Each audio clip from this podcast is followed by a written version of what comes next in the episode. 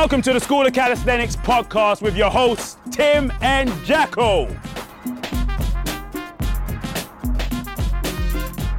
Well, it's been a while since Jack and I just uh, stole the limelight to ourselves and decided to dedicate a whole podcast to the stuff that goes on in our head. So that's what we did today. And the question we are discussing is fit for what?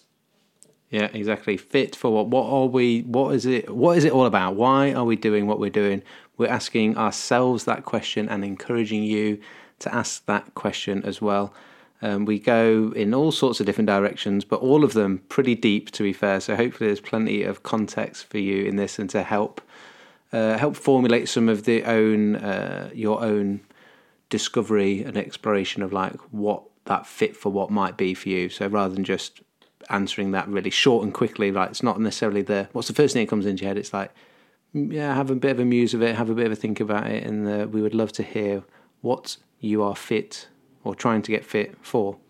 Yeah, and if you're not interested in finding out about Bandana Gang, just use that little button on your uh, on your phone, which should actually skip forward by 30 seconds. If you press that till you get to about five and a half minutes, that's when the good stuff starts.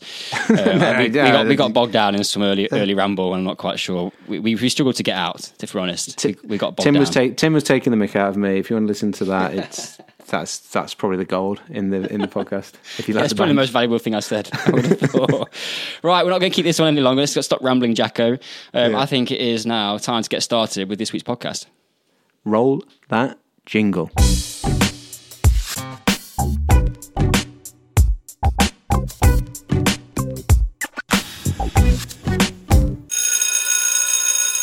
So, Tim, before we delve into the, um, or to use a previous phrase, as Pandora's box, I think it could potentially be of answering this question or just offering this question up of fit for what. Um, we have no guess. It's just me and thee. Let's uh, just have a just a semi little bit of a, a catch up. I feel like I need a catch up with the listeners as well as yourself. What's uh, Well, how's how's Corona life treating well, as much as it's nice to have guests on, it's also nice when they're not stealing the limelight and we get to chat a little bit. Just for the people, catch up for the listeners is what I can see. We're on Zoom, so I can see Jacko, and it's like looking at a combination between Andre Agassi and Richard Gere Yes. because he's got his Yes. blue bandana on with a slightly gentlemanly styled haircut. it's quite a baby blue sort of look today. There's um I was thinking more Roger Federer. I think Agassi didn't Agassi wear it like as a full like pirate one. Did he have it Uh, I- I fully thi- over the top? Yeah, well, I think he had a number of different check. versions, didn't he? The the long hair version plus the bald head version. Um, you aren't refined Look. enough to compare yourself to Roger Federer. I'm sorry. Ban- Bandana Gang, we are we're here. We are we are waiting, Tim. Who's it? We're we're welcoming of all people. You just need to you just need to get yourself a little bit of cloth. What's great is and and, and we laugh, but on a serious note, no one I'm no one's laughing at me when everyone else has forgot their uh, face mask for going in the shop, and uh, I drop it down. It's multi it's multi use. and It drops down as a as a Facebook as a face mask. I mean, you do look like um, a cowboy. No, what would that be right? Cowboy. Uh, yeah, Billy the Kid, yeah, like a- something like that. Yeah. yeah, yeah, it looks like something like that. So I thought you were just aud- auditioning it early for this year's nativity. as what? Shepherd. you just haven't put your tea towel on yet to, to cover the whole like, oh, like kids nativity scene. Exactly. Well, it could work. It could work. Yeah, you could dry your hands on it. Who It's- else is in yeah. Bandana Gang? Just out of interest. Um, well, Alex from Kickback Coffee this morning, I spoke to on the phone, and he actually has got. It's it's probably technically a snood that he doubles up as um, a face mask, but then also has the ability to lay it high and uh, uh, up above in the bandanaed area. Um, there's a few people that are in it that don't know they're in it. Mm. um, you know, famous people uh, like Roger Federer, etc. Um, and uh, we're working. I'm working. I'm working on. it. There was a few. Actually, there was a couple of people joined my. Uh, did a live workout on YouTube the other week, and um, there was a couple of people uh, joined that with and, and sent some photos of them. Whatever. Surprisingly, or I was actually very surprised. It's just a bit of a joke, but I was actually surprised that other people do own a bandana. This is going on a little bit too long. I also um, genuinely trying to control my hair. I think it's interesting that those famous people that you refer to, because they're kind of like have a certain demeanor about them, and you take this as you will. I've never hmm. heard of somebody trying to start bandana gang when they can actually pull off a bandana without having to start a gang It's like for some form of social acceptance. why why is it okay? Why is it okay and completely normal for like you don't look at Roger Federer and go, oh, it looks a bit weird because he's got bandana on. He just looks. Well, he's playing tennis. You're you're recording a podcast. There's a slight difference. you can see a functional reason for that. Go well. Actually, you don't want sweat in your eye because someone's hitting a ball at you at high speed. That that that strikes me as a as a good reason for a bandana. Yes, Would and that's why it helps in training. He probably I don't know whether he wears it as a fashion accessory. Yeah, I'm I'm exploring, Hmm. exploring. Well, that was that's five minutes. Um, a catch up on other things. I don't know. Coronavirus life, bored over it. I know that shouldn't probably surprise a lot of people because most people are over it, but it is becoming like in the UK for, for our international listeners, the summer was okay. Like we could get outdoors. Now, if you've not spent a UK summer or a summer in the UK, it's not the best time of year. And that multiplied by not being able to go out and see people means that we are in for a dark and de- potentially depressing five months of the year. So my outlook, rather than bringing cheer to that answer, is, uh, yeah, not not that exciting. Is how I currently feel It's- about coronavirus. It's not current. It's not going away at the moment. Is it? It's So- not going anywhere any quick, anywhere quick. So we're going to have to try and find some joy within the next few months. Um, training wise is yeah up and down, hit and miss, on and off. Not putting myself under too much pressure, doing what I feel like I want to do, which is probably a good context for today's discussion. Yeah, yeah, no, definitely. We'll get fired into some of that. Do you want to give anything Um, else up to date apart from you? We've obviously we've talked at depth about bandanas. Was- we went a bit too far. Yeah, um, no, just uh, the the to bring some joy. One of the things that um, has definitely brought joy to our training has been some more of the strength and play style um, training exercises, workouts that. Um, I know you've been enjoying that have worked really well at home, but just to remind uh, listeners that that's that is a new uh, offering inside the virtual classroom alongside we've just recently launched um, it's probably a week ago or two weeks ago um, the nutrition for health and performance so the nutrition course with um, our newest member of the team michelle uh, who is registered dietitian nutritionist. So there is a whole host of educational content in there to help you understand how to improve our well with a focus on improving our health first and that will therefore improve uh, our performance our recovery. Ultimately like with everything our happiness like if we're we're training well we're recovering well we're healthy um, we can be happy. And that is ultimately our aim. Uh, that's available um, for V as part of a VIP membership, or you can buy it as a one-off. And if the launch offer is still going, rather than 150 quid, it is a one-off payment of 100 pounds. Yeah, there's a nice little dovetail on those actually. The strength and play and conditioning workouts that we've written are designed for sort of some more metabolic type work. So if you are looking to change body composition, having that type of work which you can do at home with minimal amounts of equipment, and the feedback on some of those workouts has been really positive in that um, a number of people in the virtual classroom trying them and then finding them to be super, super impactful in that 10, 15 minute kind of workout to get through a high amount of work and um, yeah, effectively get your heart rate going, combined with understanding more about your nutrition there, there's your two kind of uh, your two kind of kingpins in any sort of change in body composition that you want to make in terms of reducing fat mass potentially. So just to kind of tie it all together for you: body weight training, nutrition, high intensity work, bish bash bosh. Yeah, there's a whole module on body composition. So go Yeah. fill your boots and check it out. But after you've listened, obviously, to the podcast, if you're still with us and you, you didn't fall away with the bandana chat or whatever before then, we're opening up this question of fit for asking the question fit for what. Um, and almost there as we were discussing, you know, um, mentioned like happiness and actually think, and you were talking about doing things in your training that make you that you that make you happy, that you that you enjoy, um, and I guess just kicking things off, possibly down that route initially, but just to say that we are not.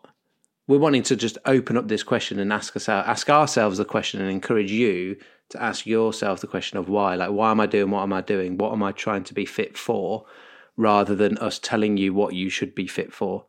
Um, Yeah, I think all all styles and expressions of movement are of value, um, and it's not. We're not.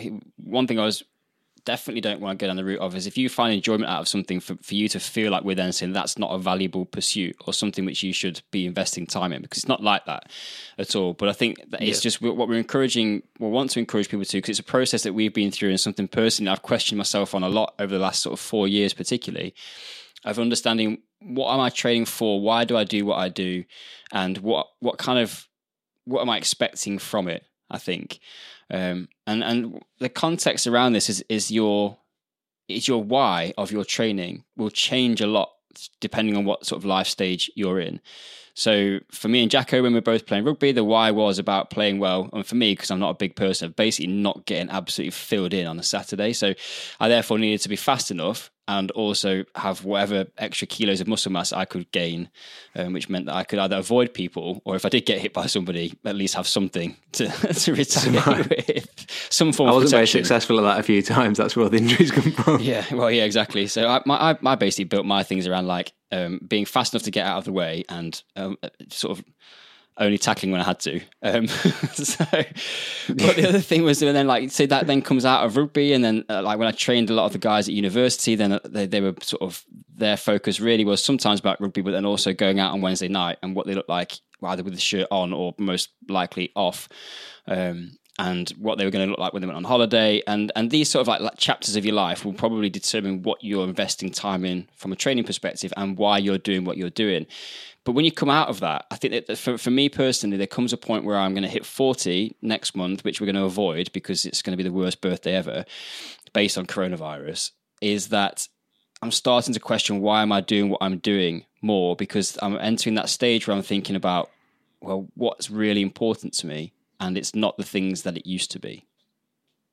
Yeah, no, definitely. I think that I think everyone that will has been on wherever you're at on that sort of journey and progression of like or evolution of your own sort of training, your own movement.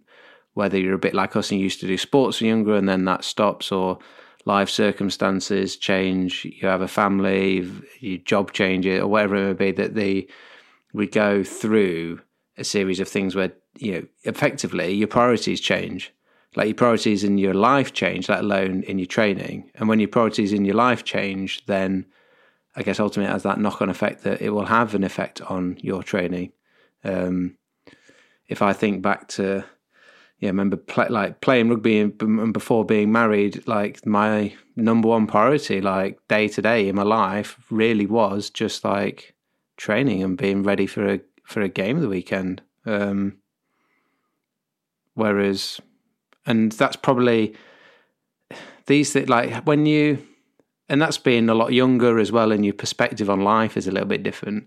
And I just, but I don't think that necessarily that is the the healthiest way to to think. It reminds me of the podcast that Jonny Wilkinson did on the was it the High Performance podcast, and he was you know one of the greatest players of the of his generation, if not the greatest. And he was talking about that sort of, um, I guess, having that like completely immersed in when you're doing it, but having that perspective that when you're not training, can you can you like sort of be able to focus on other things because you you have a series of other priorities that are more important. Like there must be, there should be, I believe, things that are more important to us as humans and as as friends and as family, as you know, you as a person.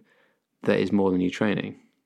Um, I think it, it, largely comes down to just the, the space and the environment and that you're in. So when I first properly got into weight training, I was in Australia and I was working as a scuba diving instructor, um, and that requires you to have your shirt off a reasonable amount. So the majority of the training that I did was chest. And I was early, I was early into training, so I wasn't a strength and conditioning coach at that time. Like I just, I was, I was lifting with a guy who I, who I knew well from America. He'd grown up in the American sports system, was a very good lacrosse player, um, and he kind of took me under his wing, and we just did a lot of bench. Um, how many times a week were you doing bench? oh, like I don't, I wouldn't like to say. Go sit. I'm just. Well, I'm- I, I think we probably trained chest at least twice a week, but it wasn't Yeah. offset with a lot of. So we, we were probably training five days a week. I would have thought. yeah. Um, and if like, I mean, chest and shoulders would have, and triceps would have been a popular feature of the training program. Most of the time. and we might have dropped some back in. And like, I used to have to. I honestly used to say to Nick, like, we have to do. We got mate. We got to do legs. And he was like, No, I don't want to do legs. So then, like, anyway, different rabbit hole. Um, but the context of that was like it wasn't train. I wasn't training because I was I was paranoid about how I looked, but it was just like that was an added benefit of like you were just you were you were sort of I was in a space where I didn't have clothes on a lot of the time, or many clothes anyway. Um, so and I think it's just that the, the priority at that stage versus when you've got to a point where you are thinking about other things that you want to be able to do. And I, and I do like this idea in training more and more these days of being a generalist rather than a specialist. So even if you have done bodybuilding for a period of time, or you've been into physique type training, aesthetic based um, exercises, or, or for, for that kind of direction, what I find really interesting when I've seen people who do that who then go and challenge themselves in a different environment. Is say even if they go from bodybuilding to CrossFit or into calisthenics or into yoga or even into things like speed agility quickness type drills if they if they are generally um what they, you get that kind of epiphany moment where you're like why can I not do that because you can feel like you're a good athlete or you you've got a high level of competency in a bodybuilding type environment I'm going to use that as an example because it's not all all the time but often you'll find bodybuilders don't move brilliantly because of what's just the type of movements you need to do to build muscle mass. Like it gets you tight. You get very good at creating tension. Yeah. Um, and then when they put yourself in that in that different environment, all of a sudden there's that moment you're going, I can't do that. Why can't I do that? And that's really powerful, I think, because it's a movement in your mind towards prioritizing, whether you know it or not, athleticism and being actually my human body should probably be a bit more diverse and adaptable and I should yeah. be able to move into different things. And if you've never done hurdles or SAQ drills or run through like different cone drills and stuff, then okay, you're going to look like a little bit like a fish out of water when you first start doing it. But it goes back to how we move as as kids and how we would encourage a long term athletic development model. Is we want to expose young people to lots of different things to build up this movement library so that they can then go into any sport. When we take sport out of it and and training or gym training becomes the sport in that sense or the main endeavor. We then start to go down quite specific routes of bodybuilding powerlifting whatever it might be whatever form of strength training like floats your boat. And and now we've got crossfit and functional fitness and these sorts of things that are coming in. But even those things i mean crossfit will say they they create they're the fittest humans on on the planet. Well you are in the context of crossfit but you'll still get your ass handed to you if you go out on a on a um, triathlon with a, with, a, with a, one of the fittest triathletes in the world. So it's always contextual around yeah. around that. But one thing I, I, will I do like for, for for what CrossFit has done is that focus a little bit more on generalism as opposed to a specialism. Be good at a number of different things, but then what comes with that. And I'll take and moving away from CrossFit into that and go, are CrossFitters really good movers? And are they really robust? And are they injury free and pain free? And then you start asking, you, you add another layer on. So we've gone from specialism to generalism to what I would consider to be healthy levels of performance mm. and training for life. And life is worse when you're in pain. So how, yeah. how do you kind of go through this hierarchy of elevating up? And if you get through that and you go, do you know what? I just love CrossFit or I love bodybuilding, but I've now got to the point of awareness where I realize that I need to move well. So I'm going to add some yoga in or some other kind of movement option. Mm. Or I really love CrossFit, but I know that the wear and tear on my joints is brutal. So I'm going to invest more time in corrective type strategies and I'm going to look after myself a little bit better. Or I'm going to scale the intensity so that I'm not absolutely hammering myself all the time and then wondering why I'm in pain. Pain's a bad thing. Not being able to move is a bad thing. Where I think the value of understanding fit for what is taking it away from the specific label that we want to put on the type of training that we do and going, what's the bigger picture here? Well, the bigger picture is being more human, and being more human mm. means enjoyment of life. And let's think about how that might impact the decisions we make around our training. Sorry, that was yeah. long and winded. No, no, it's good. I think the thing that I'm that was I'm hearing like from that is going. It's easy. This is a easy conversation for us to have back and forth because we share a very similar view, and we've been on that like journey from a not that we knew each other when we played rugby, but we've gone through a sporting thing and then calisthenics and then I say probably got quite specific with the calisthenics and then now being a little bit more like calisthenics makes bodyweight training makes up the basis of our stuff, but it's it's broadened it's probably broadened out to be a little bit more as use that term sort of generalist. But I'm hearing like a fit for what? It's like for being healthy and, and happy it's almost like what you're describing, whether that's because being pain free fits into that, being able to do lots of different things fits into that. And uh, Jack, when you add on Yeah, to that, because you're talking about like I, th- I think we've had a conversation about this recently of like you've nailed down a large percentage of the calisthenics movements but when you first started calisthenics you looked at you can do pretty much the things that you set out to want to be able to do. And, and the beauty of calisthenics is that there's always more you could do. But I, from what i've seen from from your training and what i'm feeling in my own is that like you go through these phases of and there's probably some really good psychological terminology around but that I don't don't know.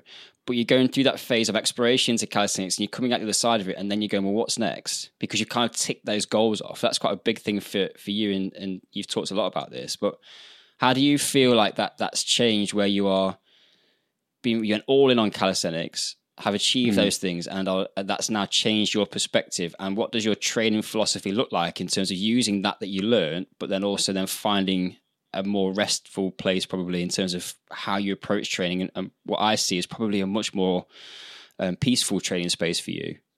Yeah. Um, the, the sort of things I'm I'm thinking about is like uh, what I've, I guess for me, something that like or just I think that that like that healthy and happy thing comes. There's there's two elements to that in terms of it's it's both physical and mental, and so like we need to address both those two things. Like I know for me, and this is something I've I've learned, and we go through these things all the time. The biggest thing that um, when I had to retire from rugby taught me was that I wasn't actually as motivated to train just intrinsically than I thought I was. I thought I was just super motivated, but actually I I needed a carrot. I needed something, a game of the weekend, um, and probably the fear of not doing very well, or the opposite of that, like really wanting to play well, was like my reason to train really hard. Whereas I thought I was just a really motivated guy because I would always see that and feel that motivation. Whereas having something in calisthenics to aspire for um, gave me newfound motivation and you know focus from a training that I'd lost when I was going through that transition. Um, and I think that that's quite an important part for it for me. I still always need or feel like I need. I'm aware that I need something aspirational to to work towards that I, that motivates me to work hard and be consistent with some training. But at the same time, it's it's being balanced for me now of everything that calisthenics has been amazing for teaching me stuff about my body, and particularly like what you said, teaching me going, why can't I do that? Like you see something, you think you well, I should be able to do that, and you try it and you can't. And it's telling you stuff about your body, either strength wise, stability wise, movement capacity, or capability wise, like as in range of motion, mobility. And I'm in a place now where I want to. It's still the same thing as before. Explore what my body can do, um, but it's in a. It's. I'm aware of the sort of just trying to do harder stuff all the time in terms of strength. Um, is potentially not serving. Well, no, not just strength. To be fair, but is not potentially serving my body in terms of the longevity that I want. Because one of the things for me, fit for what? Partly it's like fit for anti aging or fit for protection because it's fit for the future. I want to like future proof myself so I can carry on doing, um, carry on exploring my body. And I want to be able to use my body to like get out in the world and explore the world. I don't want to be, um, I don't want to be stagnant like physically. I don't want to be, you know, injured or unable to like move so that I can't enjoy life. I don't, you know, that's what that's that's like the biggest overarching thing for me. So being able to explore that. But so for example, if I'm just trying to do something hard like you can do a muscle up now, let's like do weighted muscle ups like that's just gonna be harder from and put more strain on than do I actually need that? Is that gonna serve my body more going forwards? Um, say I wanted to do, like, would I like to be able to do the splits, for example? Or you know, is that actually serving my hips for what they need? Do I need to be able to do the splits? Um, but then there's that, like, as I was saying, that balance of I need some stuff that's that's re- that is redefining my impossible. Otherwise, it just gets stagnant for me. I can't just do like, just like you know. I just think if you just stay just doing like I'm thinking of like easy stuff or whatever that like term is. But do you know what I mean? Do you know what I'm saying? I'm just there's that balance of like striving, but knowing that like what is serving my body for what I want to be able to do moving forward in the future. Yeah, I think there's an interesting mindset around that because some some practices that I, I observe that often get held up as being um, like really kind of like iconic, let's say, within fitness and, and within the fitness industry. Is if people are really pushing the boundaries and trying to excel in a certain thing or to excel at fitness or whatever it might be. And I think the question that I would ask is how elite do you need to be? Like, why do we sort of feel the need to go and push down to be? You get into calisthenics, you want to be like go and try and push in to be the best you can be in calisthenics. Or people get into running and they want to go and beat everybody in in five Ks, ten Ks, marathons, whatever it might be. Because that approach takes you down one route of you've now got an opportunity cost involved. Because if you want to go and get really, really good at one thing, you have to sacrifice a lot of other things. So, can you find peace in not being elite at anything? Like, I am not an elite 5K runner. If we went out for a run, Jacko would spank me because he's better at the, he's, he's done a lot more of that 5K training um, around the park run stuff. Like, I can't run a 19 minute 5K, but I, I don't need to because I'm, I'm just not investing time in it my lifestyle, my family situation dictates that those that the amount of training time that I have means I'm not going to invest a huge amount in it, but I can quite comfortably go out for a 5k run. I did one yesterday. I might go to, to the run in the woods later on this week. I can go and do it now in a set of Vivos, like my barefoot running shoes, which I really like. That I can do that. I can do it nasal breathing, but I don't need to be kind of pushing hard in that area. And I've got to the same place with my calisthenics. Is like I'm quite comfortable, and some people go, oh, "I should never be comfortable. You've got to be pushing all the time, pushing to improve." I'm like, well, I don't know. Like I've got a couple of pockets of things that I play around with, that, and and like I might just mess about with some handstand stuff, but I've, I've lost that need to feel like I've got to be the best. And I'm actually just getting more enjoyment in, like, I went out on my mountain bike with with a friend on on Monday, and he's on way more mountain biking than me, and he's he was flipping way off in front, like because I'm I'm not amazing on my mountain bike, but I got a massive amount of enjoyment of just being out on my bike. I didn't come back going, I've got to get better. I've got to practice more. Because yeah. if I now go out and practice more, what what's the cost? Well, are they going to cost of the other, you know, that four burners, um, like modeling your life, where you've got yeah. Um, career, um, health, re- uh, relationships, and um, family. Like, if I want to go and turn up something to get really good at it in my, let's call it under the health and training burner, I've then got to turn down something else. So I want to get good at mountain biking. Well, I can't take Karen and Jack mountain biking on the trails that I rode on Monday. So they have to stay behind. So that's not an investment in that area of my life and I'm just, I, I guess what I'm, the point I'm getting to is questioning and, and just encouraging you to ask the question to yourself of why do you do what you do? And do you need to be elite at it? How much time do you want to give to it? Because that's always going to steal from other things. And, and to your point, Jackie, like I'm just, I enjoy the idea that I can jump on a bar and do a muscle up. Okay, I've got to that point in my calisthenics where that's pretty much squared away, or I can do a human flag. It's, it's fun but a lot of my training these days, as you said before, is around strength and play. It's just kind of I look at a session and go, I'm just going to do a bit of this today because I'm not training specifically for um, a particular movement goal. Or there's times when I might go into a hypertrophy block, but I just want to put some volume in because it's not a bad thing to maintain muscle mass. Let's be honest. Like that's not that's helpful for my for my head. It's helpful for my for my body but it's just using those things but not getting obsessed with one particular area thinking i'm now trying to do calisthenics hypertrophy so that i can be the biggest guy in calisthenics like it's i, I hope that's kind of come across as some way of just challenging whether whether you find yourself going down a route of I'm really invested in this thing. And if you get enjoyment out of being really good at it, then I'm not trying to say that you, that's not a, a, useful endeavor, but there's going to come a point where you're probably not enjoying it that much. And at, at what point do you kind of go, I'm just actually okay? And, yeah. I, and my, my final point, which is another rant that I could go on, but is around, I think generally in society and fitness, we're being told that we've got to be the best all the time. And that's what success looks like. And it's not okay to be content, where actually I think content is where all of the happiness is. Can you be content? And that's actually where you're going to find true happiness in life without feeling. And it doesn't mean you don't strive to be better in business and family life and whatever, mm. but being content with the majority of what you're doing, for me, that's personally where I think is um, is actually some real value in that because you're only ever not being content. You're just constantly putting yourself under pressure. People, yeah. some people hate that, but I'm going to put it out there. No, no, I well. Interestingly, I could show you my notes that I made before we went on live, well, before we met up to do this, and one of the things I'd written down. It's interesting got to that point of talking about being content. Um, I wrote down, and it sounds exactly where you're at. Is being content with being content, if that makes sense. Um, and I think that there's two other things in what you're saying around.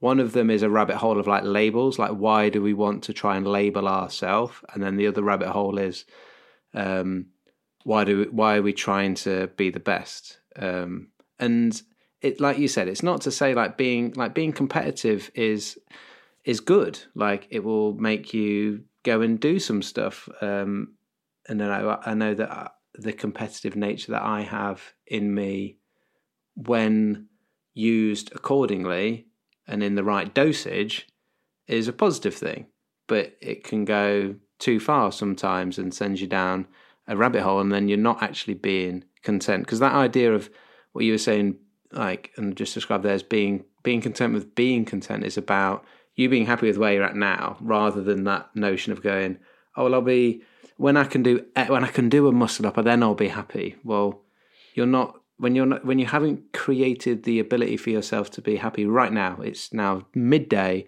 on Thursday. Like, am I? Can I be happy right now in this present moment? Because if I can't do that, anytime those things that we're trying to achieve in the future, when you get to there, they are then that present moment, but you haven't taught yourself or had the ability to be happy with where you're currently at. So that never actually comes. That sort of notion of like sounds a little cheesy like that. Tomorrow never comes, but you're effectively teaching yourself to do that. Whereas we've got to, yeah, I think, and this is where this has gone a bit like broader, hasn't it? Like outside of training, but it's where I think that the those of us that really love and enjoy training, the the analogy or the context that training gives for us to go, okay, yeah, no, I get what you're saying with that, and then right, we can I can then now think about how does that actually broaden out and apply to the whole of my life, so that ultimately uh, that we said right at the beginning, like that that we can be happy.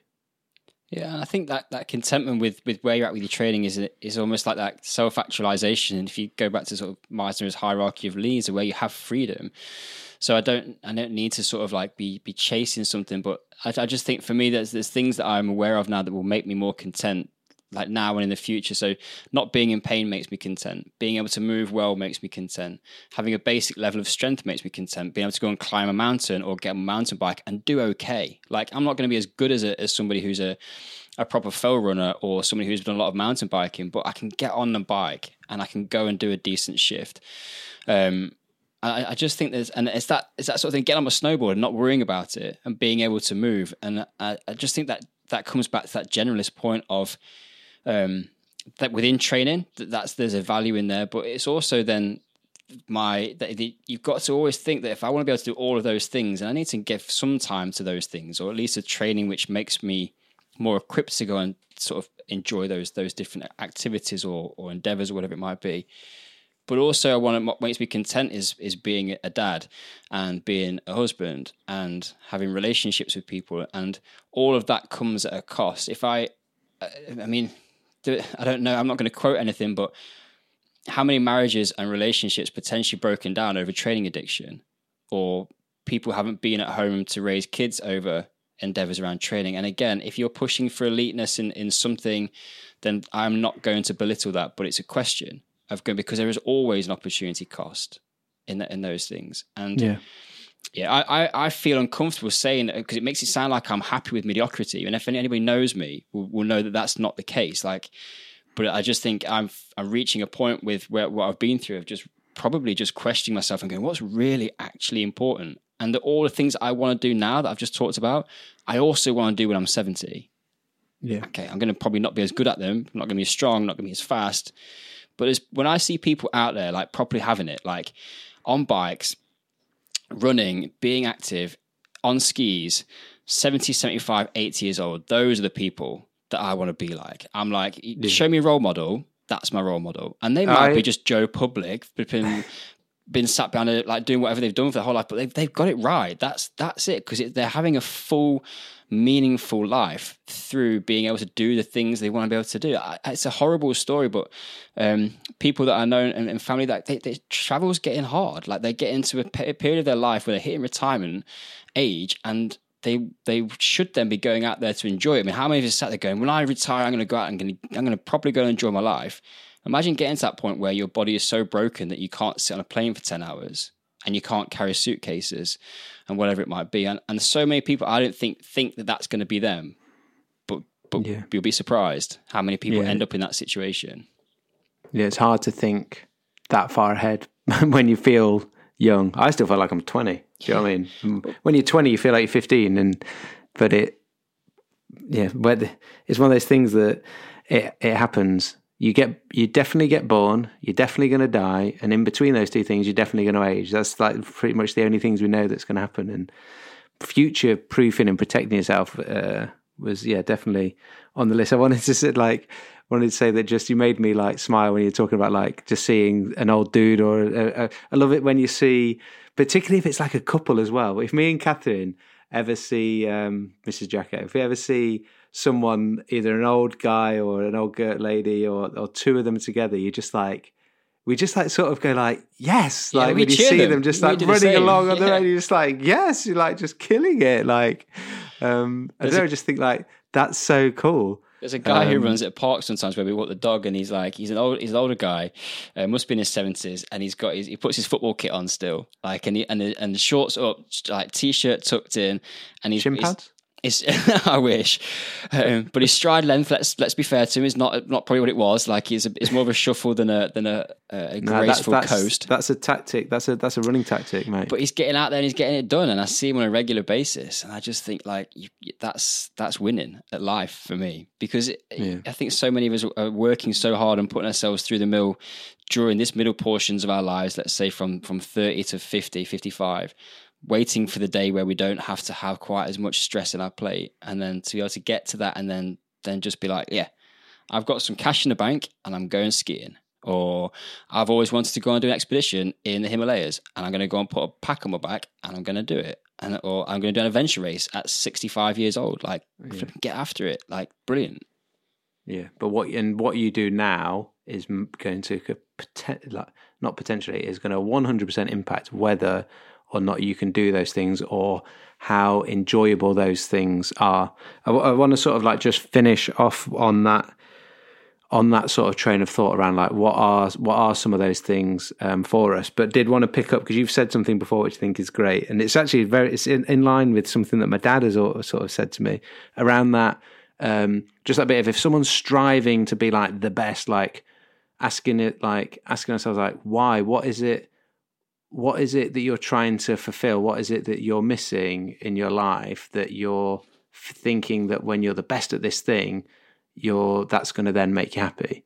Because and it's it sounds i know you were being a bit oh, i don't want to sound like i'm discouraging that and it was the same thing my dad sort of said to me when i was younger um that can sound not really encouraging but it and at the time i didn't really i think it's only like now as i get older that i understand what he was meaning when it was this notion of like no matter how good you think you get like there isn't really ever the best or you've said it before of like you know you might get to you whatever you can back squat or whatever you can whatever basically whatever you can do there's someone somewhere in the world that warms up on that. And she's only 45 kilos. That's the like that's just the sort of reality of it which i like in terms of like it can take away some of that um that stress and that striving of like oh no i've got to do this. It's like but why why do you have to? Like and and maybe you will go and do that thing but right now you need to just think about what is the what's serving my body and mind the best so that like tomorrow is a better day. Um Imagine a time when we didn't, when we used to exercise for the joy of exercising and didn't have to put it on social media and therefore didn't have to compare ourselves with everybody else that we follow who is also doing similar things to us and therefore, if they're better than us at it, making us feel bad. Like social media is, you can go on there and you can find people that are um, apparently or, or putting out content that will make you feel like they are fitter than you, stronger than you, cleverer than you, better at husbanding or wifing than you, or like everything. And I, I, ju- I think that is, if we are, because we are constantly surrounded by that information and stimulus, it, it can really take you off track on where you think you need to be and what your priorities potentially are or should be, or at least reflecting on them, because comparison is a thief of joy. Like it's, Yeah. and, and even if you see somebody who you think you're pretty strong, I mean, there would have been a point when you were the strongest or the biggest dude in the gym, right? And that's how the fitness industry started. People started asking the biggest dudes or or the fittest girls in the gym, I said, "What did you do?" And then the fitness industry or personal training kind of kicked on from there. But I think if you, like, if you didn't have that, if you were just kind of yeah, I mean, I train by myself now. The only the only stimulus I get is what what I see on social media, which is what I then therefore choose to look at. Um, I just think there's a it's an interesting thing of of going that you might see that person who is apparently that you you see like that 45 year old, oh, sorry, 45 kilo Chinese weightlifter who is squatting double what what you can squat.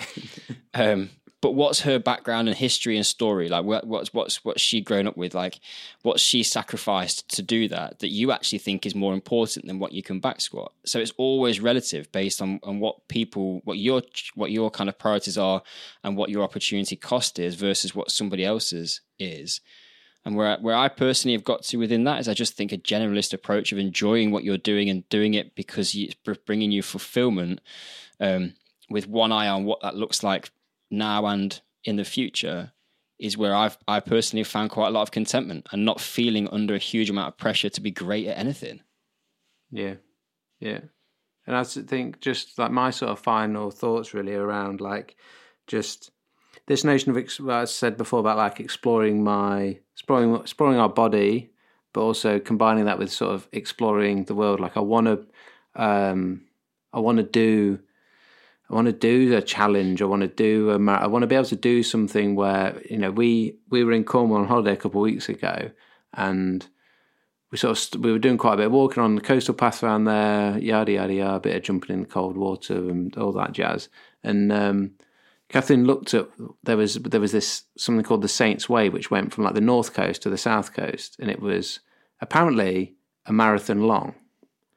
And we were like, I was like, oh, can we? Should we try? We basically vote was, should we try and do that? So we eventually did, and it turned out to be thirty miles long. It turned out to take us eight and a half hours of trying to run, but it was fairly difficult terrain and fairly steep. But so some running, some walking, uh, some stopping for snacks because I was absolutely dying. And I hadn't really earned the right to do that because I'd not. Yes, I'd do some running, but I'd not done any like longer capacity work like that. Um, and there was periods towards the end where it was pretty miserable. But I was really like glad to get there to see the sea on that south coast and jump in. It was amazing, but um, it did make it taught me a lot about my body of what like hurt at different points during that, and it made me. It just made me think of like one thing I want to be able to do is not be restricted to to not be able to do. So. I mean, that's quite an extreme example, but I want to be able to like go and just do something that I want to like. Let's go and do that because that's cool. Like, and that normally involves like being active, being outside, and like going and exploring. And it just for me combines those two things of like exploring the world around us as well as exploring us ourselves. And that's that for me is what I want to be able to do. I think I'd just mentally find it crippling if I get to whatever age and I can't use my body and I can't go out and do stuff that that would. Yeah, that, I'm probably scared enough of that that that's good. That's good motivation for me to keep nourishing my body of what it needs in terms of movement and like you were saying in terms of pain free i've written something down on my I've got a little whiteboard that i record some of my trainings and things and bits and pieces on and the old saying of like no pain no gain i've just on there one of the things written down is no pain no pain.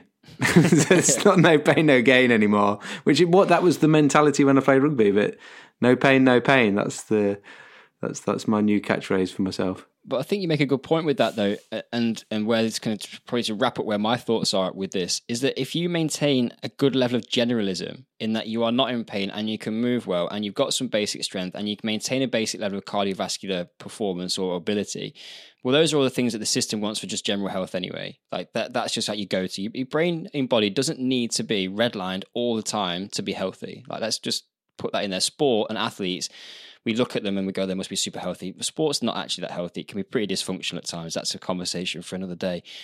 But if you maintain that level of moving well without pain, with basic strength and with a basic um, respiratory cardiovascular fitness, well, if you just choose to go and specialize in something because you want to go and do a marathon or you want to do an obstacle course race or climb a mountain or whatever it might be, you have that basic underlying ability to be able to pivot and switch and then invest more training time in a specific outcome.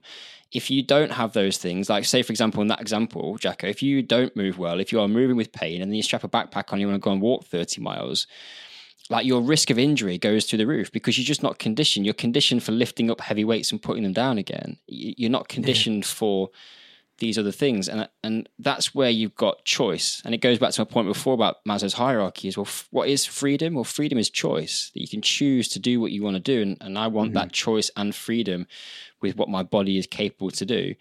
And and then do I need to go and do that marathon and beat everybody else in Strava? I'm not bothered. Like that means nothing because there'll always be somebody who rocks up and goes, I'll have a crack at that and take 20 minutes off your time. Like that's just the way of the world. Or someone does it on their bike, but, but presses it, records it that they did it walking. exactly. So it's not to be, it's like, like you said, it's not about like, don't be competitive. Don't let that fuel ambition, but just hold it in a, in a, in a fairly gentle grip because it's, it's not, yeah, uh, it's, it's not the, it's not the promised land having it in balance, isn't it? That's what yeah. That's, and, and and I think one thing to say is just that it's all of this, and you've talked about the the context of all these things is is really important of people's backgrounds and this that, but it's also like your own. We've talked about this on the podcast quite a few times, like understanding ourselves. Like so, you're in your context of your own personality, that balance of striving and that balance of competitiveness and that whatever that those balances are, are, are, slightly different and unique to each of us, depending, or I believe, depending on how what our what we're like, how we're how we're made, what our makeup is. Um, so just having the key is having it in balance, we think, or suggesting, and just encourage you to think about think about that question fit for what why am i doing it? And then ultimately to marry that up with what have you learned about yourself over the years and what is going to nourish you your body and your mind to be able to keep enjoying that body and mind for as long as possible yeah, I was I was challenged my last point on this one by by a friend of mine, uh, a friend of ours, actually a friend of the school, Haley Ryan. I was chatting to her about some stuff. Um, shout and out, shout out to Haley, and um, and she was like, ask ask why five times, like why? So why you what fit for what? Ask why you do what you're doing and then ask why. And then when you start to doing that it's quite challenging to get down to the point of actually let's let's properly like reduce this down to what is the real reason that I do this and then build it back up from there understand what it is that you're going to then going to go and do so a little task maybe don't just do it once because you go why do you lift weights well, I like being strong right crack on let's go and lift some weights like why do you like being strong I like that it's uh, like a like a kid when they're going like why why why? Because at, yeah. at, the end of that, you always just get just because. Jack that's a moment, but he says it in a really annoying voice, like "Why?" over and over. Like, okay, I, I, I just confuse him with science. Shazam! You're sharing something shiny. right, let's wrap it up. When we started this yeah. one, I was like to Jack, I was like, I'm not sure where we're going to, this one could be 20 minutes, half an hour. As And Jack goes, don't worry, we'll always waffle on. And we've done that. It's 45 minutes long. So there you go. There's fit for what in 45 minutes. And I, I guess it's one of these ones where we really genuinely would love to hear other people's perspectives, other people's uh, opinions on this. Um, so do get in touch, um, share anything on Instagram, message us on. I would um, love to um, see on that, Jack. I would love to see some photos wherever you listen to the podcast, it's on your phone, in your car, whatever. Take a photo and then write "fit for what," and then put your put what you fit for training for underneath yeah. that and post it for us and tag us in social so we can see. it. I'd love to see some people's um, thoughts on that yeah what is that and then also if you if you th- if you've got a friend or someone that you think actually they would they would really benefit from asking this question for themselves uh, send them send them the send them the podcast and uh, tell them to give it a listen to uh, and if you are a fan of the School of Calisthenics podcast and enjoy listening, we would love you to give us a review on, I say iTunes, but apparently most people listen to it on Spotify. There's a little survey I did this week. But so wherever you listen to the podcast, we'd love a uh, and would really appreciate a uh, a review as well. And Tim loves the five stars, so please all the stars. There's only five in my book. in anything related to School of Calisthenics, when it comes to me on Amazon, I'm happy to give a one, but no, pick five. They're the best ones. Right, signing off. Yeah. Until next time. Team me up. Class dismissed.